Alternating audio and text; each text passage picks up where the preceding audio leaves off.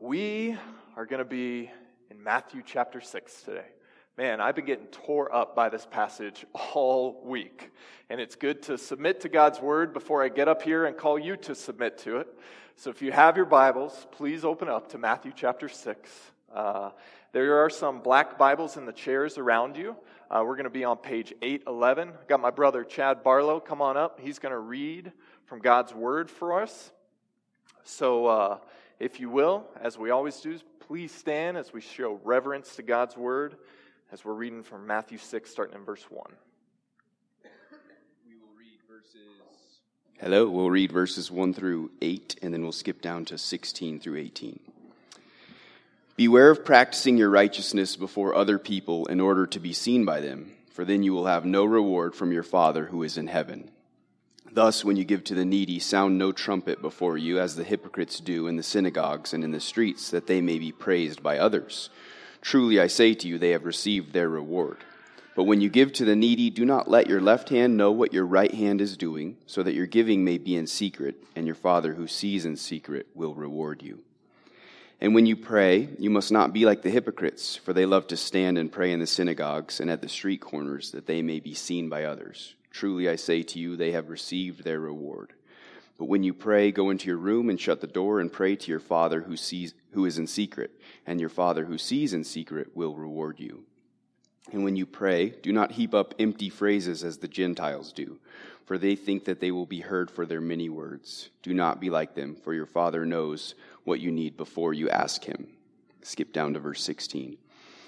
And when you fast, do not look gloomy like the hypocrites, for they disfigure their faces, that their fasting may be seen by others. Truly, I say to you, they have received their reward. But when you fast, anoint your head and wash your face, that your fasting may not be seen by others, but by your Father who is in secret, and your Father who sees in secret will reward you.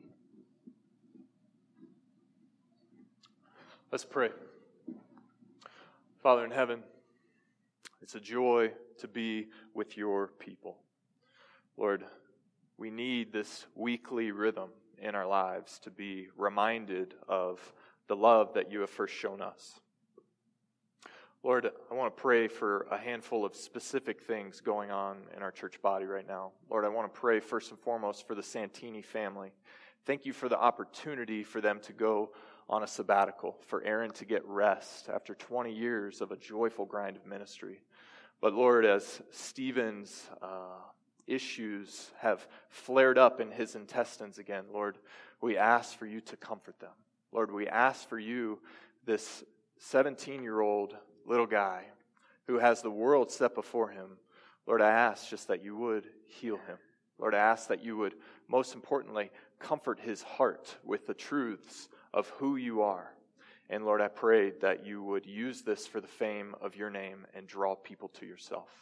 So Lord, we ask just as they are walking through this trial in this unique season, Lord, I ask just that you would be with them, that you would comfort them, Lord. And God, I also want to pray for Angela Fiedler's mom, Cindy. Lord, thanks for the opportunity for her to be with us here this morning. Lord, as she has been battling glioblastoma, Lord, a brain tumor. Lord, we ask that you would do the supernatural, that you would heal her. Holy Spirit, you can do amazing and wonderful things, and you often do. But Lord, it's beyond what we can ask or imagine. And Lord, your ways are higher than our ways. Your thoughts are higher than our thoughts. And Lord, we ask just that your will be done in Cindy's life. Lord, we pray that you would give her many more days.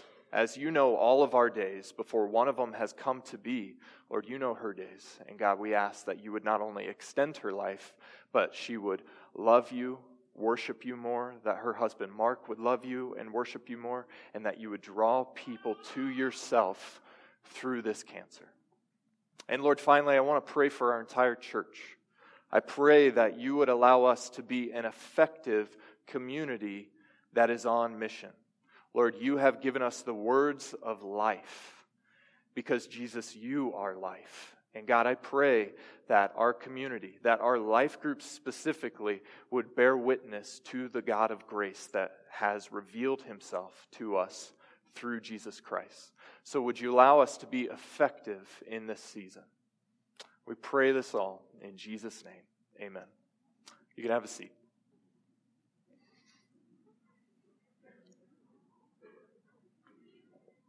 Okay. So, when I was a kid, one of my favorite movies was The Mask. Who here has seen The Mask with Jim Carrey? Yeah, you know what I'm talking about. Smoking! Yeah. Ask me later. I'll do that again for you. And so the premise of this movie, the storyline, is you've got this mediocre guy, Stanley Ipkiss. And he's got a mediocre job, he's got a mediocre car, he's got a mediocre love life.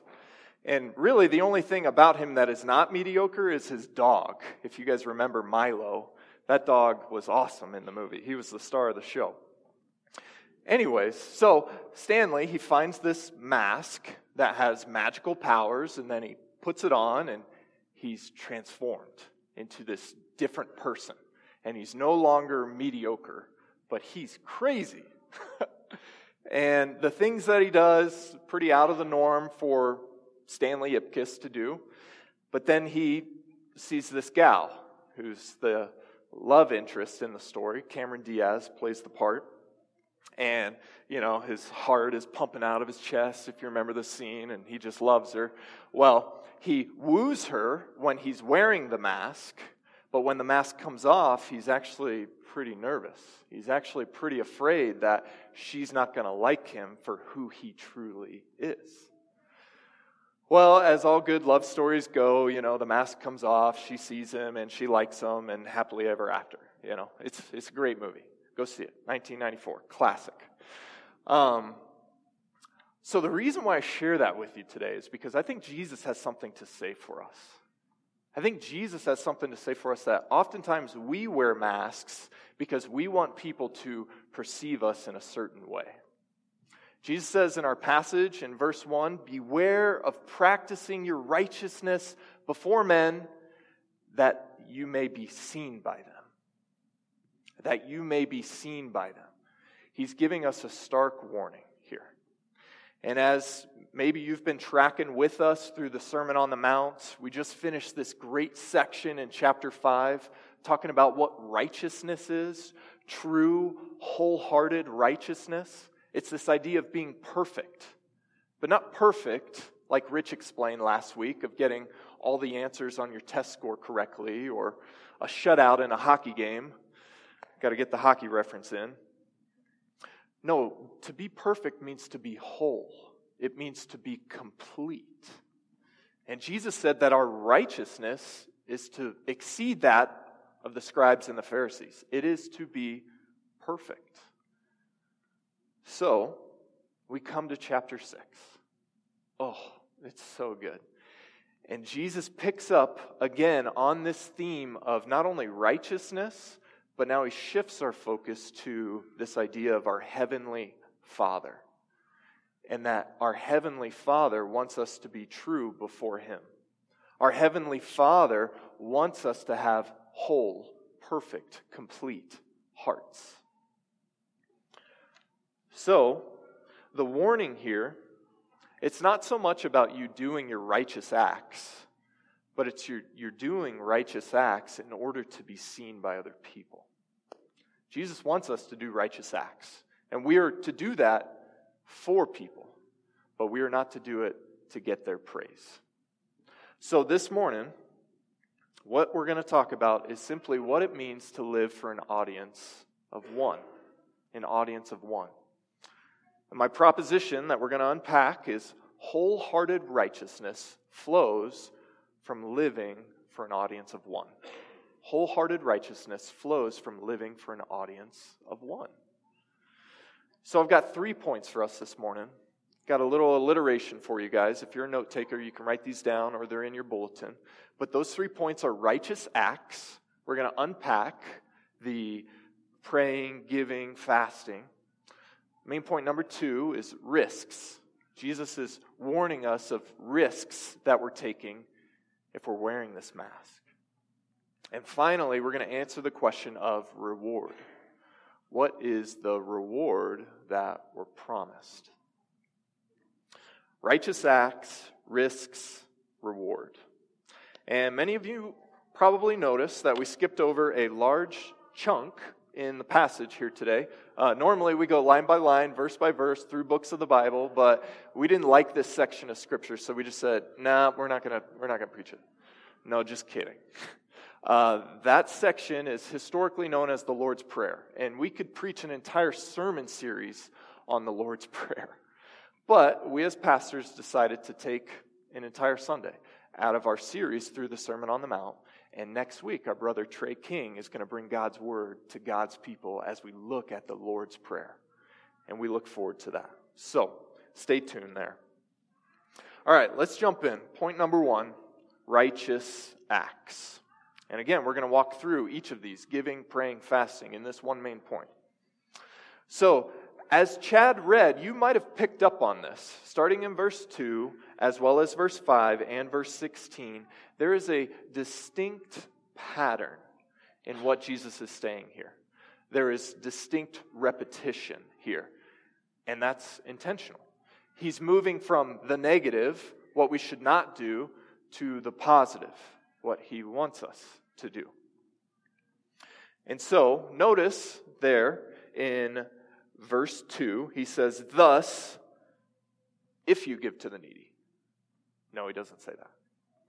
He says, when you give for each of these. When you give, when you pray, when you fast. And there's this assumption that Jesus' disciples, his followers, do these things. Now, each one of these things was very common for a first century Jew.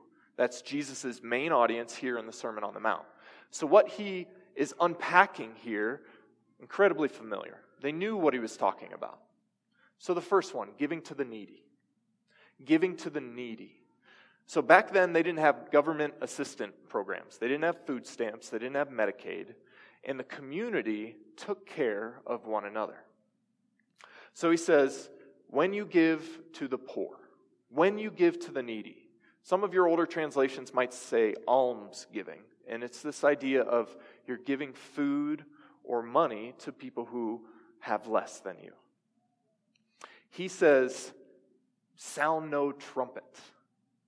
And what he's getting at here is not to be a spiritual show-off.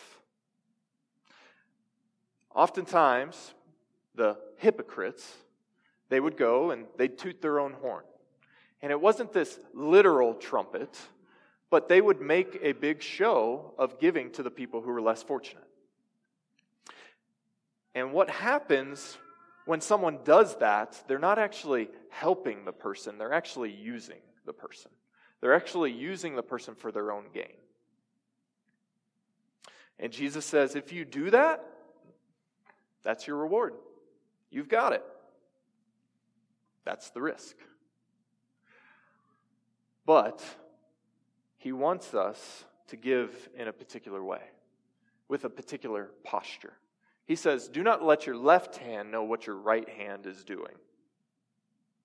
Is that possible? Can you really do that? Well, back then, your right hand was seen as your active hand. And while you literally can't divorce the two, obviously, you know what you're doing. Jesus wants us to give in secret, not to build a reputation for ourselves, but you give out of the abundance of your heart. You give out of a desire to want to help others because you realize that you yourself have been helped. So when he says sound no trumpet, I don't think it's a literal trumpet. I think he's using hyperbole.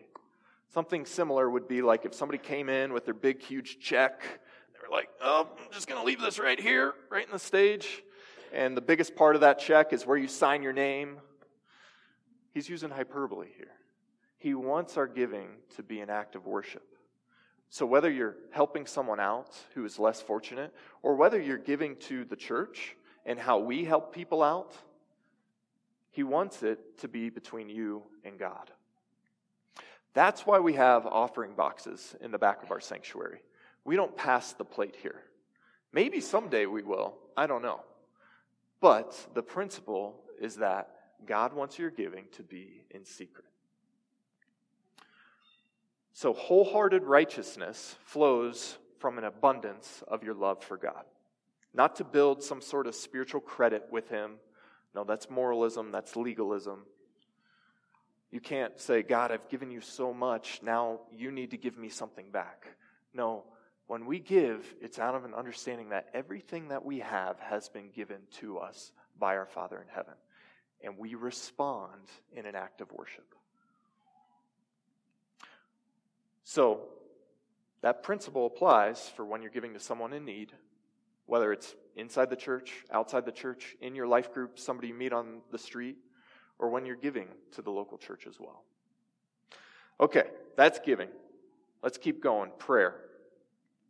Again, this righteous act, prayer, very common for a first century Jew. In the book of Daniel, the prophet, he would open his windows towards Jerusalem and pray 3 times a day. Many Jews would recite the Shema. Hear, O Israel, the Lord your God is one. You shall love the Lord God with all your heart, with all your soul, with all your mind, and with all your strength. First century Jews were very disciplined in their prayer life. But Jesus is going deeper here. He's wanting our most thoughtful and our most passionate prayers to be flown out of our heart. And so he's making this contrast between public life, public prayer life, and private prayer life. Notice in verse 5, he says, don't be like the hypocrites who pick these strategic locations, these street corners, these synagogues, so that people will hear their prayers, so that they will be seen. But Jesus isn't so much worried about the location of where we pray, but he's more concerned about the orientation. He's more concerned about the orientation of our heart. And so, if we are tempted to pray in such a manner to be seen by others, that's the remedy that Jesus prescribes here. He says, go into your room, close the door, and pray to your Father who is in secret. So if you have the temptation to impress others with your prayer life, that's when you should go to your prayer closet. In verse 7, he switches the prayer. He switches comparing these hypocrites to these Gentiles. He says that the hypocrites, they heap up these empty phrases, these chants to appease their many gods. And maybe one of those gods will not just hear them, but grant their request. No, Jesus says that our Father in heaven knows a word before it's even on our tongue. He knows what we need before we even ask him. And so Jesus wants us to have this posture of humility, this posture of dependence. And so next week, we're going to see that in the Lord's Prayer. It's amazing. It's pretty simple, the structure of the Lord's Prayer and how the Lord instructs us and how to pray to our Father in heaven. But just because it's simple doesn't mean that it's stupid. It's actually pretty stunning. So we look forward to that. So whether you pray in public or you pray in private, the orientation of your heart is what Jesus wants. Please know, he's not saying just pray in private. I just prayed in front of all of us for the church when it's gathered together. We have instructions in the New Testament to do that. And you all have instructions as well to pray for one another. James 5:16, therefore confess your sins to one another and pray for one another so that you may be healed. The prayer of a righteous man is powerful and effective. So public versus private life, the principle here is, what is the orientation of your heart? Is there a desire to impress with your prayer life? All right, last one, fasting. Fasting is a discipline that maybe you aren't familiar with, but maybe some of you are very familiar with it. And it's this idea of you're denying yourself something, typically food, but you're denying yourself something that you think you need so that you are dependent on the one that you really need. Again, first century Jew, very familiar. There's calls in the law as well as all throughout the Old Testament to fast. whether it's a time of mourning, whether it's before a feast, whether then they were rebuilding the temple wall around Jerusalem, there were often calls to fast. But Jesus here, he's not so focused on what we're fasting from, but he's more focused on how we are presenting ourselves when we fast. See, he says, don't look gloomy as the hypocrites do. Don't wear your heart on your sleeve when you fast. No, he says, anoint your beard with oil, if you've got a beard. Take a shower, wash your face, and present yourself to God. And Jesus does this because he realizes that the external flows from the internal. And if we are humble, if we are dependent, if we are reliant on God, that should overflow into our external, not just appearance, but also actions. So again, take a shower, put on a little bit of deodorant, but most importantly, be dependent. So Jesus, he fasted for 40 days. And when the tempter came to him, do you remember what he did? He quoted Scripture. He said, man does not live on bread alone, but every word that comes from the mouth of God. It wasn't so much on what he was fasting from, but it was who he was dependent on. And that's what we do when we fast. So when you fast, when you practice this discipline of self-denial, whether it's from food or Facebook, your smartphone, or sweets, or whatever it is, the principle here is to rely on him and to enjoy him from wholehearted obedience. And that's true for all these righteous acts, giving, praying, and fasting.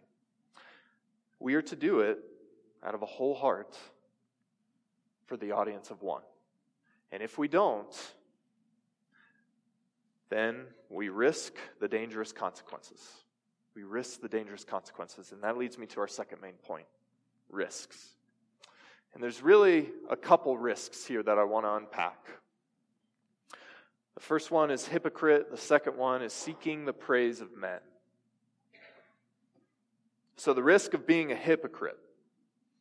When Jesus is explaining these things, it's obvious that he had the Pharisees in mind, because they were doing all these things for the show of others. But oftentimes, we think that these Pharisees are these bad guys. And there are some things that they do that are bad, like killing Jesus. But we're more like the Pharisees than we care to admit. You see, the Pharisees, they were the ones who loved their Bibles. They were the ones who cared about holiness. They were the ones who wanted to honor God with their lips, but their hearts were far from him. A Pharisee, they would pray for 3 hours a day. They would fast twice a week, and they would often give to the poor. But Jesus is calling his disciples to exceed the righteousness of the scribes and the Pharisees, to exceed it, and to not be like the hypocrites. Does anyone know what hypocrite is in Greek? Write this one down. It's hypocrite. Yes, it's worth the price of admission. But hypocrite in Jesus' day is very different from how we might use the word hypocrite. You see, when we use hypocrite, it's often this principle of do as I say, not as I do. For example, just this week, my son Solomon, he's sitting in the back seat of our car, rolls down the window, and sticks his hand out. I'm like, son, put your hand back in the window, or put your hand back into the car. Don't stick your hand out the window. Well, what does Dad do?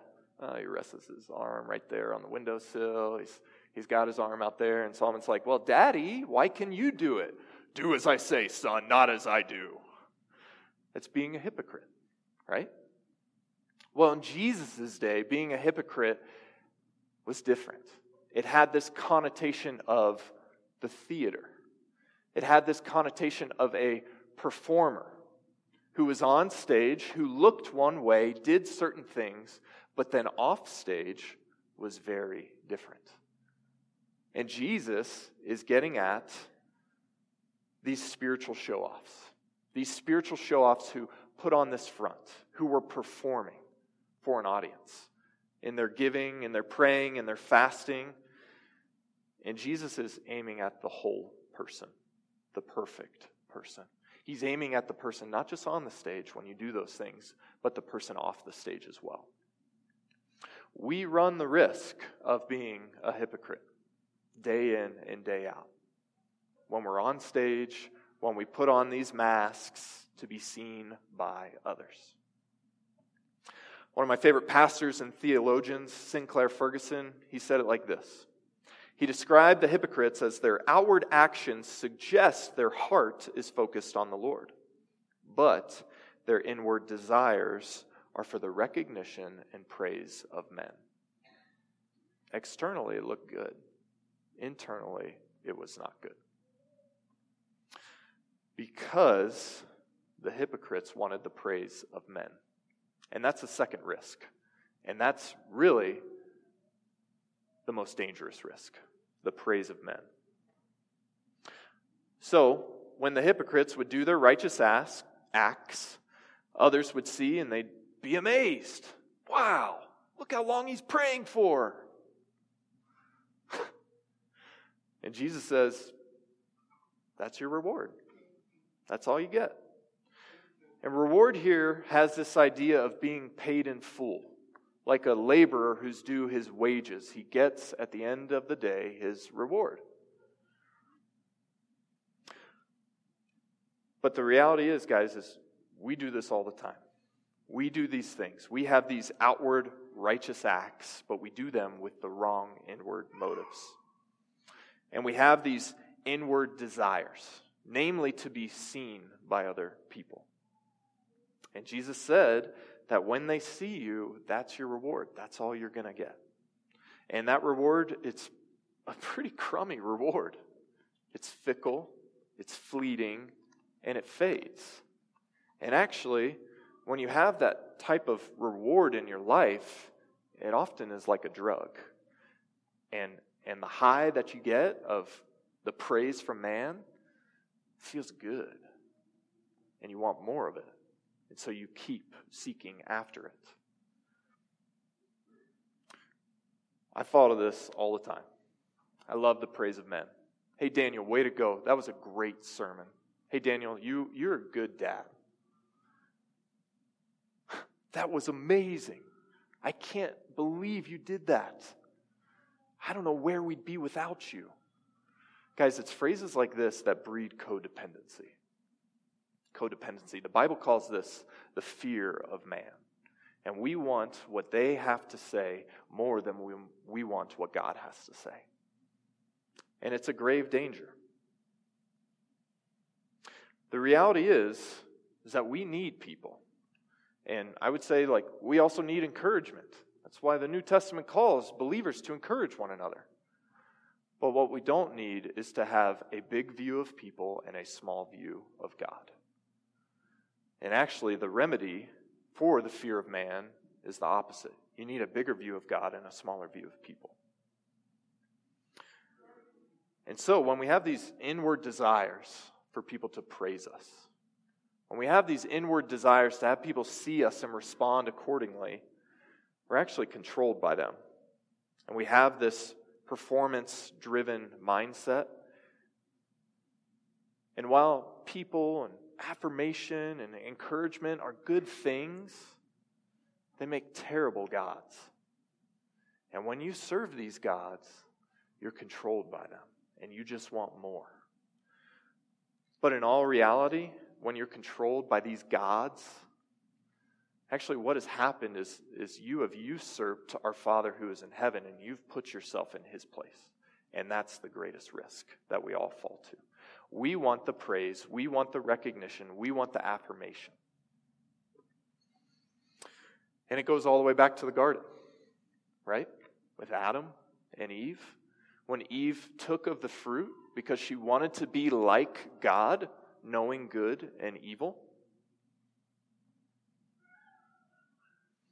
But Jesus here, he's warning us. He's warning us of these risks of being a hypocrite, of putting ourselves in the place of God. and he's exposing our broken hearts, and he's offering us the path to true satisfaction. And that path comes from living for an audience of one. But it's not this one. It's our Father who's in heaven. It's that one, the one. And that leads us to our last main point this morning, reward. Reward. So what is the reward that Jesus is referring to? Well, again, reward has this idea of being paid in full. Something that you get at the end of something. And we have to be careful here, because when you think through rewards, it's very easy for our legalistic mindset, for our performance-driven mindset to go to this idea of, okay, I'm just going to get merit for being a moralistic person. And that's not what Jesus is talking about here. No, Jesus has already hit on this idea in the Beatitudes of reward. He said, wholehearted righteousness, those who are poor in spirit, theirs is the kingdom of heaven. That's the reward. Those who mourn shall be comforted. Those who are merciful shall receive mercy. Those who are pure in heart shall see God. And ladies and gentlemen, that is our reward. We shall see God. He is our reward. Our Father who's in heaven. The reward of God is that we get to live with Him and be with Him for all of eternity. When at the end of our life, He says, well done, good and faithful servant. Well done. And this is the beauty of understanding that we have a Father in heaven. Not this deity that we're trying to please with our religious works or piety. No, we have a Father in heaven who cares for us, who loves us, who wants to embrace us. And this is the beauty of what it means to be a son or daughter of this Father who's in heaven. God doesn't just want to save us from His wrath. We need to be saved because we are sinners who have rebelled against Him. We've put ourselves in the place. No, God is much more than that. He wants to know us. He wants us to draw near to Him, and He wants to be with us. That's the idea of a relationship. Jesus, when speaking to the hypocrites, I think explained this beautifully in the parable of the prodigal son.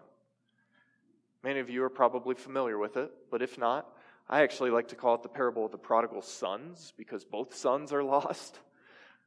Tim Keller wrote a great book that we actually have out in the foyer there called The Prodigal God, and it's unpacking this parable. So in the parable, you have the father and you have two brothers, a younger brother and an older brother.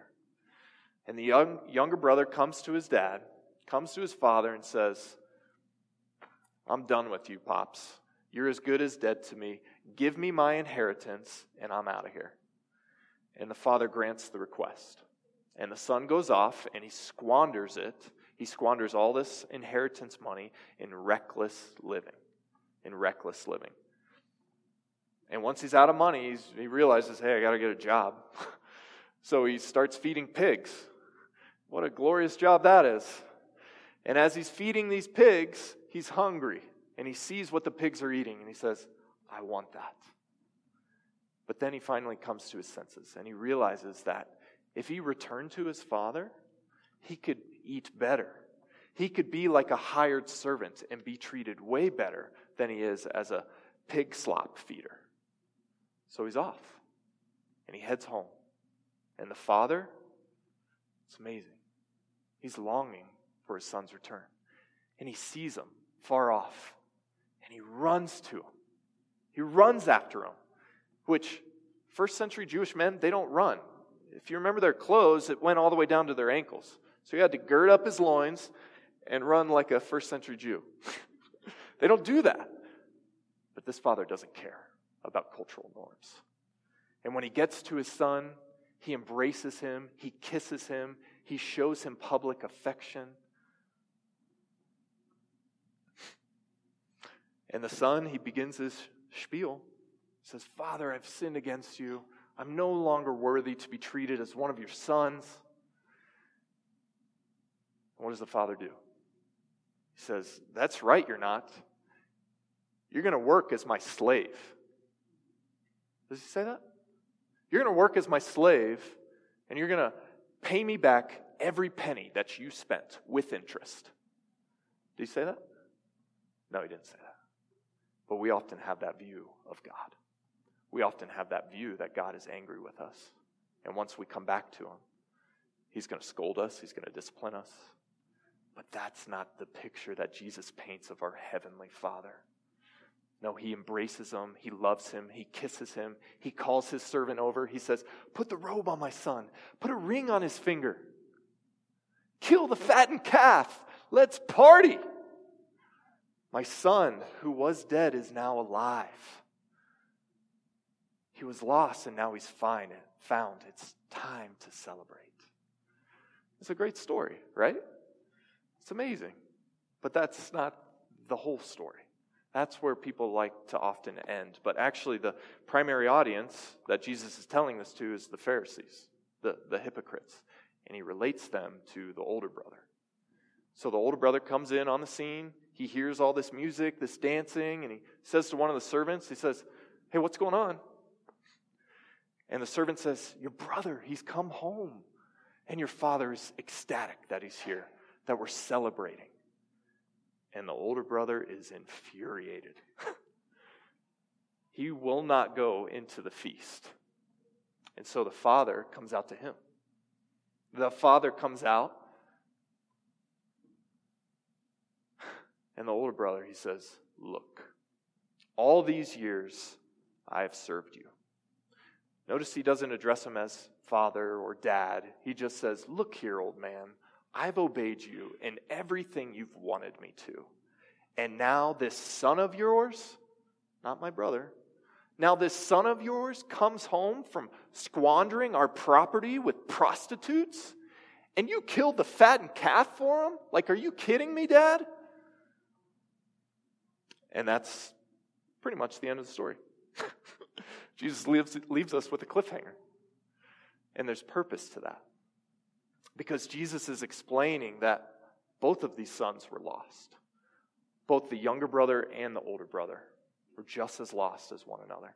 And what they needed was the initiating grace of God. Notice that the Father went out to both of them in both situations. And the Father comes to us. Whether we have the wrong motives with our righteous deeds or we're off astray as the prodigal, the Father comes near to us.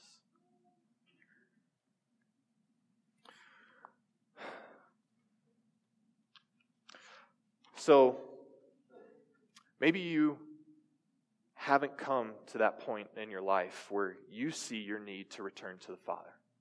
Maybe you haven't come to the point where you know that He's waiting for you. But please know, He is waiting for you to return. And He has initiated grace towards us by sending the true and better older brother, Jesus. The true and better older brother to come, not only live for us, but die in our place. And He wants to celebrate. And He wants to celebrate with us.